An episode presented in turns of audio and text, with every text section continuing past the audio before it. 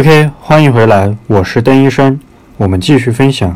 然后就是关于诱导相关的，比如说什么秒杀、抢爆，再不抢就没有啦，不会再便宜了，错过这个店就没有这个村了，等等这些东西，细细品一下，这些可不可以用？然后就是关于歧视的，那么什么回回啊、靴子啊、高丽棒子啊、老毛子啊、黑鬼、东亚病夫、蛮夷、洋鬼子、小日本。这些都是对种族的一个歧视，不要去用。然后就是大男人、小女人这种特定的称谓，最好是不要去渲染。然后就是关于这个人本身的，像什么瘸子、跛子、聋子、哑巴、弱智、白痴这些也不要去用。等等，这节课的话其实没有什么技术含量，大家只需要去规避这些用词就可以了。OK，这里的话给大家补充一个检测这个违规词汇的一个网站，就是这个聚义网，你直接百度就可以找到。然后就是第一个。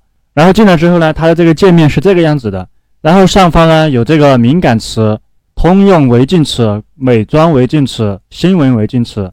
它每一种违禁词汇呢，它都有不同的颜色。那么我们用一段文案给大家看一下，什么样的词汇它会有什么样的显示。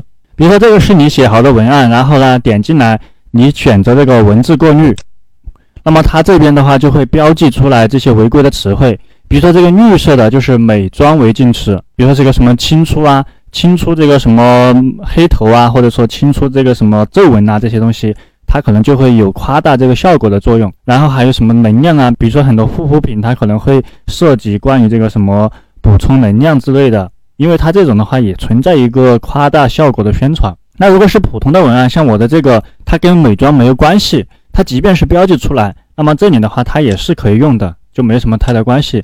然后这个。红色的话就是这个通用的违禁词，就是我们前面跟大家讲的这个广告法里面什么真正啊、什么罪呀开头的这些这种词汇，按理说你应该把它写成拼音的形式。然后还有这个牛逼，这里标记的是黄色，那么就是这个敏感词。那么这里的话也不要写成这两个字。OK，我们这里的话又写了一些文案在里面，然后你可以看到这边有关于什么第一的、什么优秀的，以及最开头的、什么唯一的。等等这些的话，它都会有一个限制性的东西在里面。这个就跟前面我们跟大家讲到的这个绝对性的、极限性的这种词汇有关系。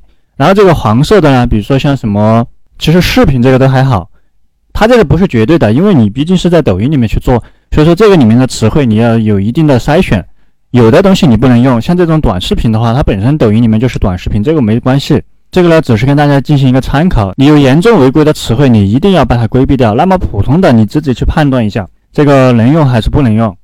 OK，那么咱们这节课就到此结束，谢谢大家。